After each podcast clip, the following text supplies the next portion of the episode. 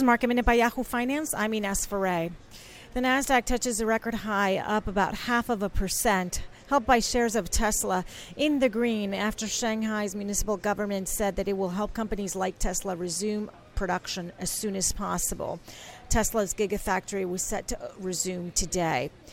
Also, looking at Apple, those shares are slightly in the red after its supplier Foxconn said that most of its operations will remain closed until further notice because of the coronavirus.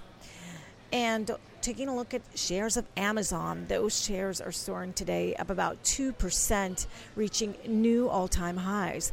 For more market minute news, head to yahoofinance.com.